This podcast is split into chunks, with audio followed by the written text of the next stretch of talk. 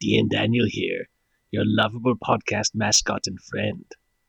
This podcast is brought to you by our listeners on Patreon, especially Carlo and Hedwig.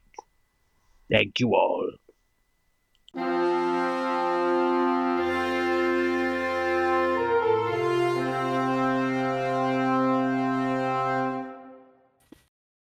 Hello and hello and welcome to the Probably Bad Podcast, a podcast which is definitely bad. I'm Pencil. and paper. Today's probably bad RPG idea is the PCs are the proud owners of Ravenloft's first ever Chuck E. Cheese. I mean, this is an objectively bad idea because four out of five restaurants fail in the first year, so Mm-mm. It's just not going to go well. Yeah, you think it's gonna be some kind of animatronic themed horror, but it is just the fear of like setting up your first. bit.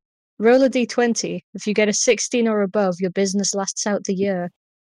Yeah, because especially in Ravenloft, where you've also got to account for like vampires who only drink blood in your restaurant and werewolves who only eat people, and so forth and so forth. So, I think part of the issue here is that both of us are British, and I've never been to a Chuck E. Cheese. I'm mostly aware of it through parody, but I'm going to do my best. Yeah, like the thing I know about here's the things I know about Chuck E. Cheese. All right, I think it's a children's restaurant, and it has a giant fucking rat, and the giant rat just wanders around the Chuck E. Cheese. No, I think it's animatronic and it sings sings songs. I thought it was a mascot thing. We're already falling into like infighting already. There is a mascot as well, I think. It's Hmm. I'm positive that there's some sort of animatronic element. yeah, that arcade games and pizza. If any of you know about Chuck E. Cheese and would like to tell us the various contradictions of Chuck E. Cheese lore we just made, feel free to email us, I suppose. I know that the E stands for entertainment. Yeah, because it's Charles E. Cheese. Charles Charles Entertainment Entertainment Cheese. Right, so Ravenloft. The question is, We know more about Ravenloft. we do. It's spooky. Has Chuck and has Charles Entertainment Cheese been condemned to a dark domain for his sin? I think he's just trying to bring a little joy to the people of Ravenloft. Hmm. Because, like, it's got to be a hard place to grow up. At the very least, there should be a place where you can get pizza from a giant rat. Yeah, that's just a bare minimum for a good childhood. Mm. And you've got to stop all of the vampires and what have you from breaking in and ruining it.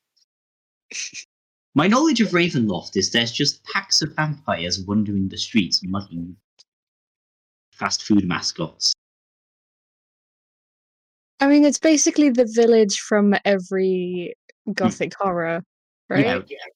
Yeah, basically, for those who don't know, Ravenloft is the D&D horror setting, and it's a spooky alternate dimension full of gothic horror monsters into which people are dragged every so often from around the multiverse. I think my biggest concern is people assuming that Mr. Cheese, um, although the dash is in the name, I don't know if if it's a mononym. If Hmm. Charles Entertainment Cheese is just his name, but I'm going to call him Mr. Cheese because it feels more Yeah. polite. Hmm.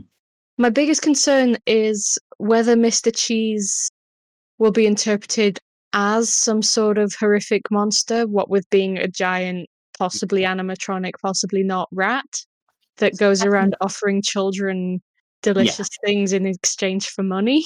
Like, it is a setting with a wererat. So I assume most people will imagine he's a weir. And that's probably going to be a problem. Yeah. But also, just generally, I feel like in a gothic horror setting, you don't want your children making deals with any kind of stranger, but especially not a giant sentient rat.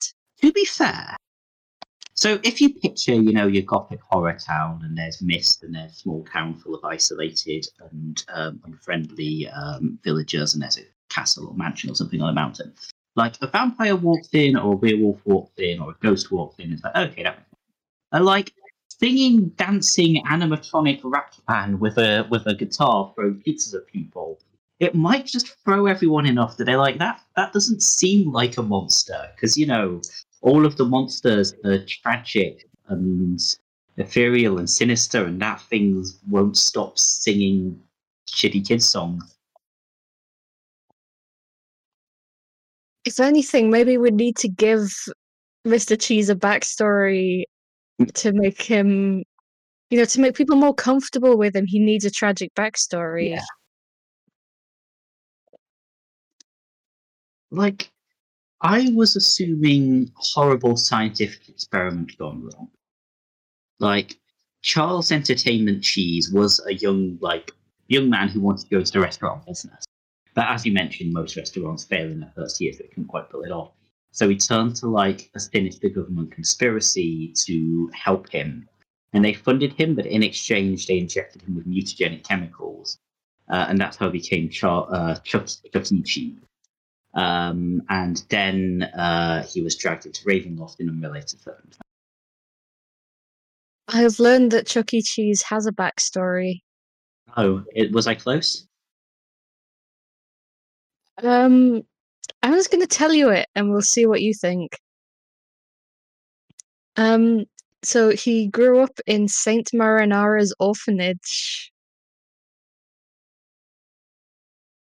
Imagining Chuck E. Cheese's parents dying. Yeah, just just just sit in that for a moment. Yeah. Um, Um, and he loves the song Happy Birthday and he loves singing and playing music. But he, because he was an orphan, he didn't know what his birthday was. We're ignoring the part where the other orphans knew what their birthdays were. But Chuck never knew his birthday and just wanted to sing happy birthday all the time. And that's why he opened a, rest- a children's restaurant that does birthday parties. hey, that, What? that is surprisingly tragic. So, important question. So he'll In- fit in fine. Yeah, imp- important question. In this first ever Chuck E. Cheese, it's a gothic horror setting. Is it haunted by the ghosts of Mr. Cheese's dead pet? Presumably, that's why Yeah. that must be why he's known as Chuck Cheese. Yeah. His, pa- his parents are Mr. and Mrs. Cheese. He's just Chuck. Like, are they haunted in a sinister way, or are they just like working? I don't know. I'm just trying to work out if their deaths were any sort of comeuppance for naming their child Charles Entertainment. His first action out of the room was to stab them upon hearing his name.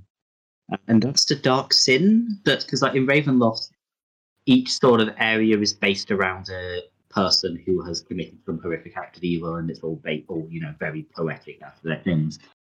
Um, and that's his one.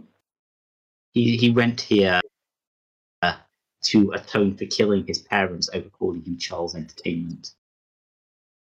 I also need you to know that the reason, the way that he got money to go to the big city to open his restaurant was he won a Pong tournament. So I think the most important doesn't question. add to the tragedy, but it raises a lot of questions. I think the most important question, if we're doing this as an RPG, how do you determine who gets to play Charles Entertainment Cheese? See, I was seeing him as more like a quest giver NPC. Yeah.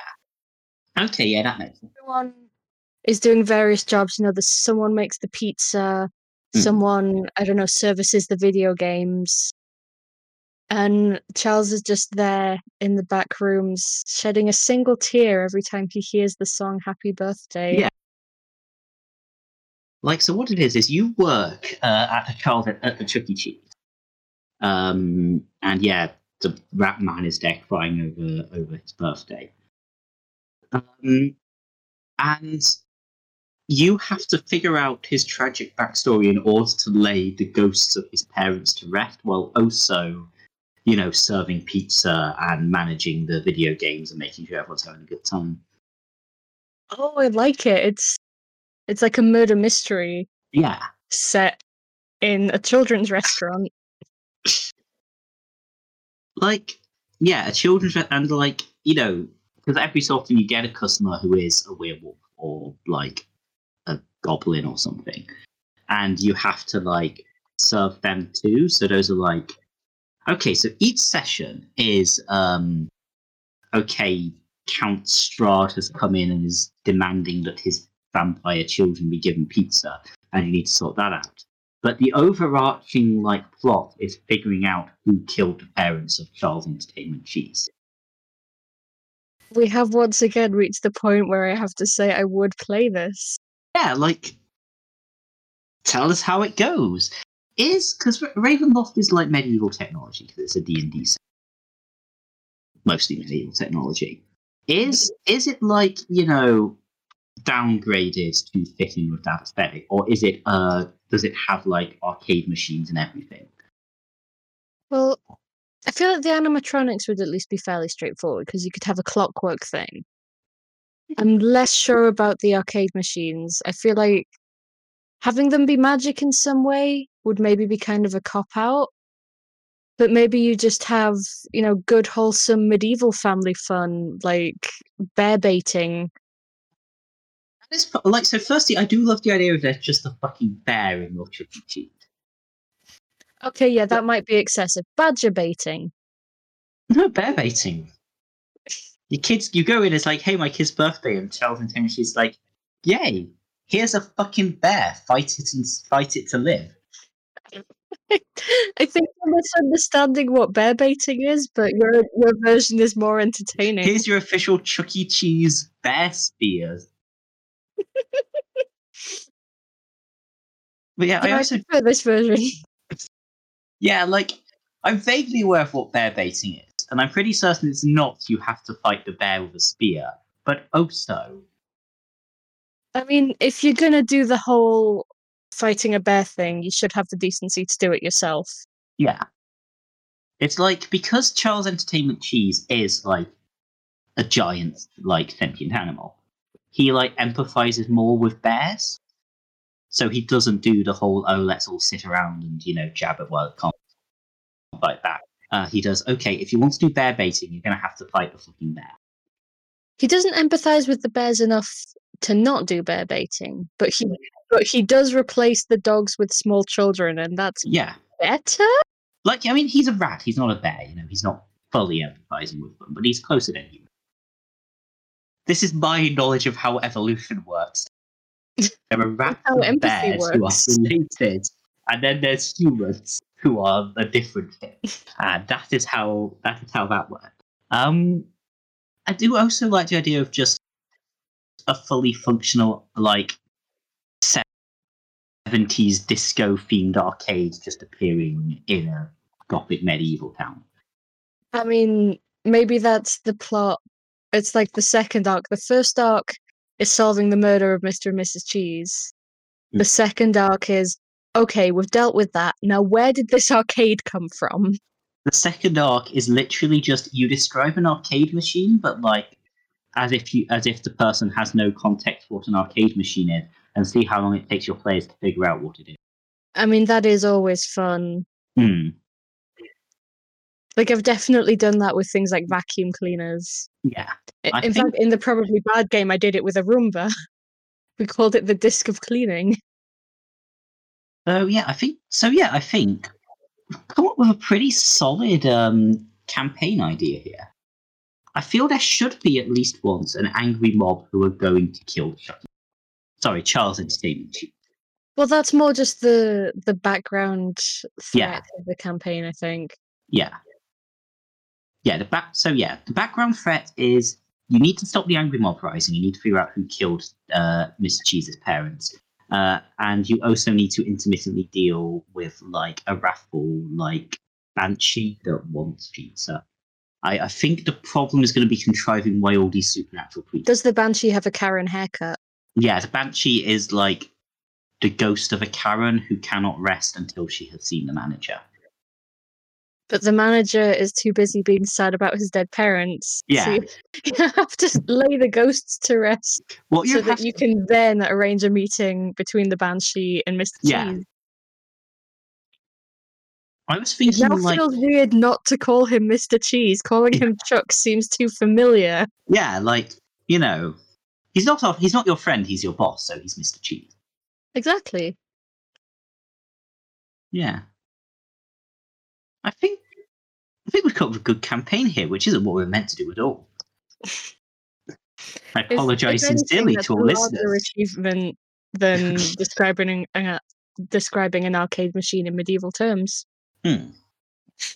So, So, questions, I believe.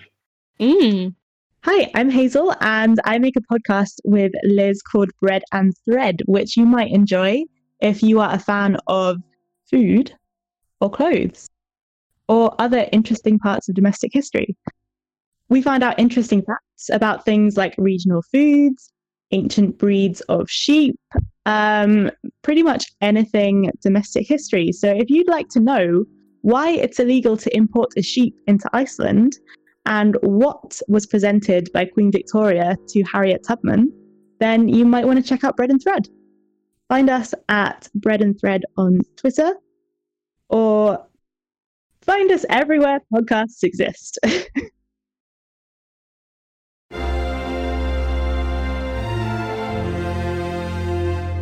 Our first question comes from Blatella. Um, read the whole name. oh, yeah, fuck.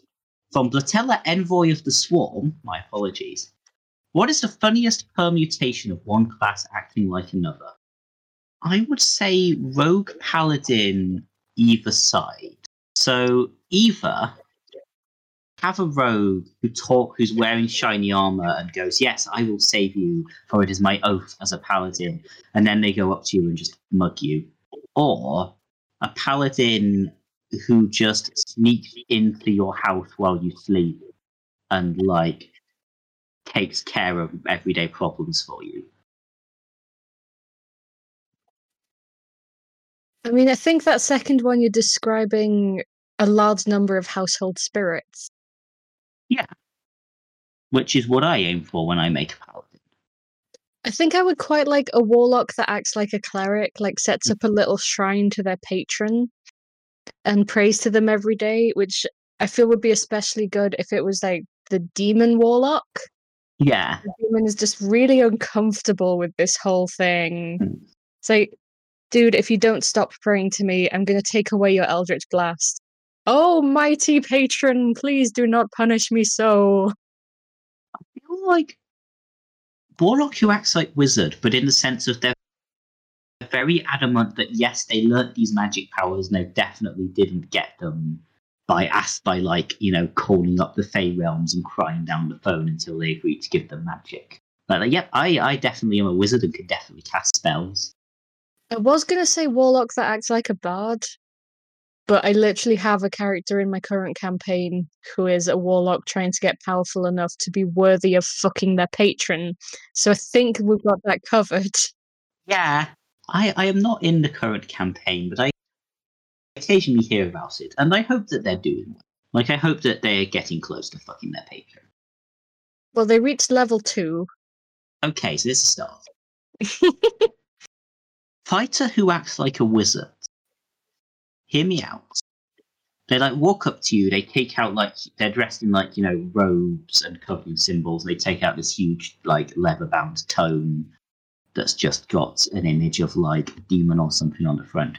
And they open it up and they start intoning dramatically, and then they just pick up the book and throw it at you.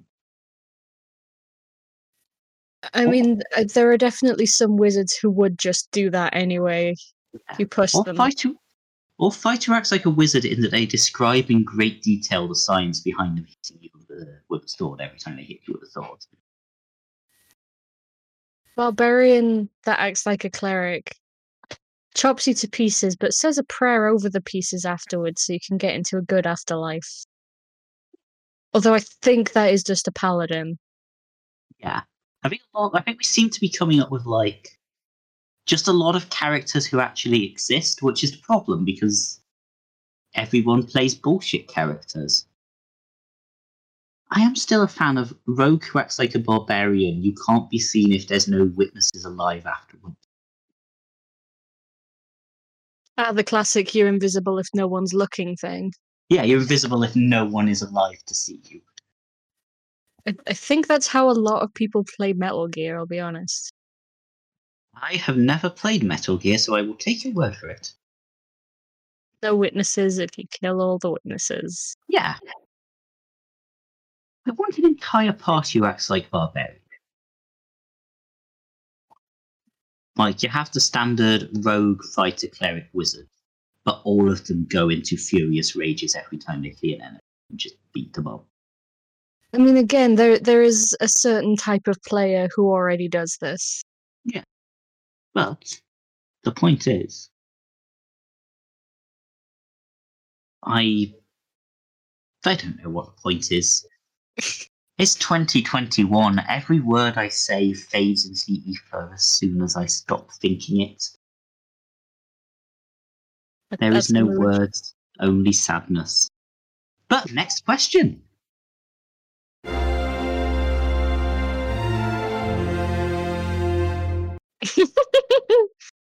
My next 5e character is a medium humanoid, lawful neutral, slash small swarm of tiny aberrations, chaotic evil. Thoughts? That's from Badger Punk. But this is like the opposite of the thing about how, you know, people are individually good, but a mob is awful. Because you've just got eh, aberrations who are individually awful, but collectively okay. And I'm just really enjoying that. Yeah. Like the question is how many aberrations do you need to take out of the swarm before they become an asshole? Because I like Like, the idea of The question is how how many constitutes a swarm? Yeah. Because I like idea of the more you damage them, the more of a jerk they become. Just one of those people that really snaps if you do anything wrong. Yeah. So yeah, I think. What do I think? Like, so do they just do a vote on whether or not they're going to be a jerk? And it's like a kind of maybe it's a kind of like okay, so they all want to do evil, but they feel nervous because everyone around there's so many people around them, and they don't know if they want to do evil things. So they dial it down a bit. They're kind of forced to behave by social mm. anxiety. Yeah, like each of them is chaotic evil, but each of them thinks that all of the other ones are lawful good. And they don't want to do good because they're evil, but they're not willing to do evil because they think that everyone around them will judge them for it. To quote a classic movie of our times, just because you're a bad guy doesn't mean that you're a bad guy. Podcast has reached Wreck-It Ralph level. It's over. We we have accomplished what we set out to do. Is that better or worse than speed? Is the important question. I mean, I've actually never seen either, so I wouldn't wouldn't know. I mean, we're watching Speed tonight, so that'll Hmm. fix one of those. Yeah. For those at home, I don't consume media. I spend all of my evenings sat alone in my room, sobbing while forced feeding myself a D and D player's handbook.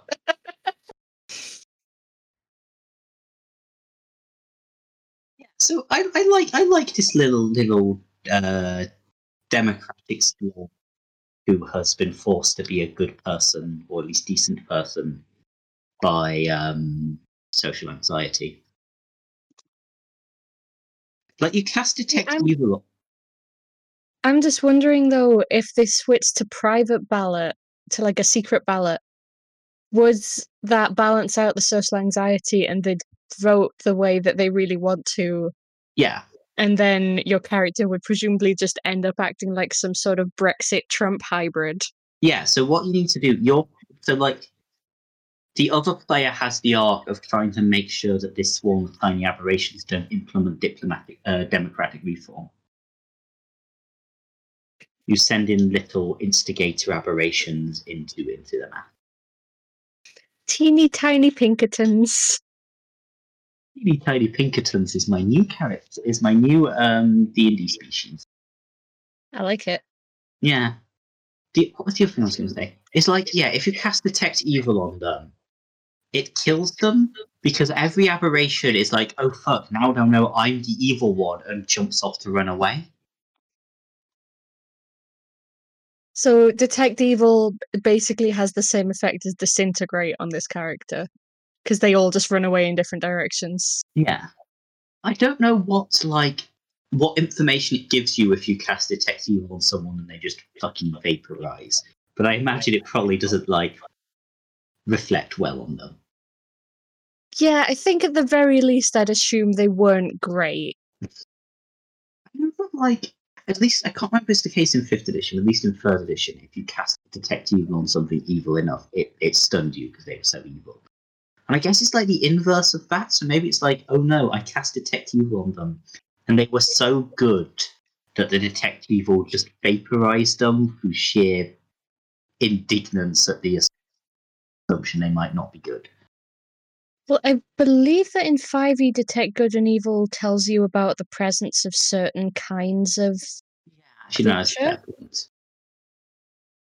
I mean, one of them is aberration, so it would still work. Hmm.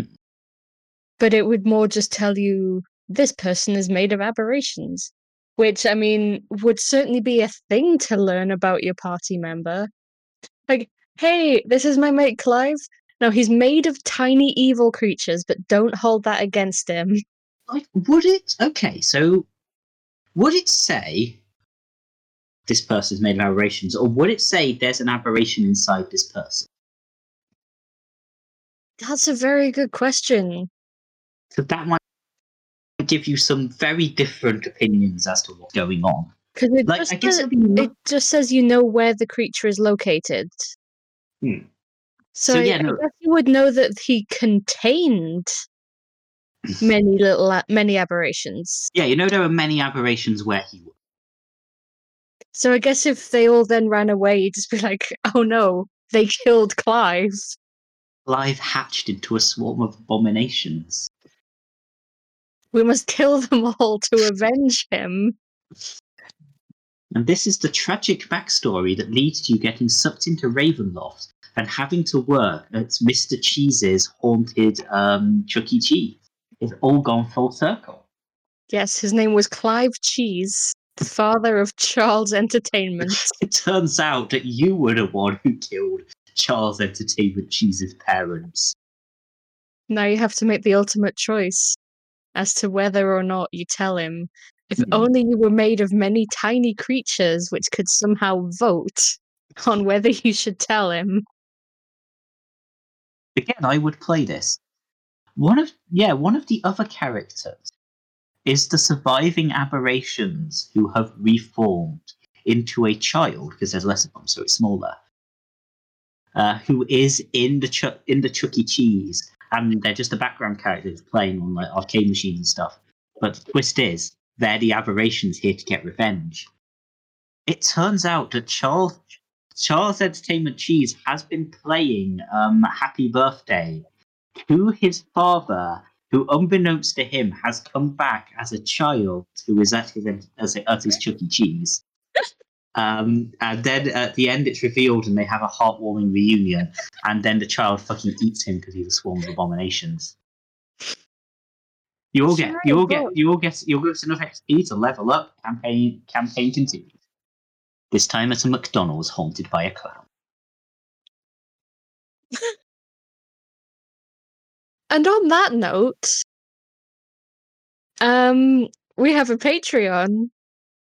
It's probably bad RPG ideas, where you can get access to homebrew where we do nonsense like this, but for you, and bonus episodes where we also do nonsense because this is a nonsense podcast. As well as a Discord server. you know, I was very emotionally invested in the story of Charles Entertainment Cheese. This is the most I've ever cared about a fictional mouse. Yeah, you, Mickey.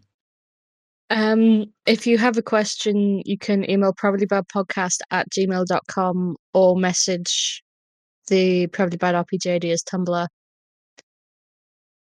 And remember to have a have a probably probably bad bad day.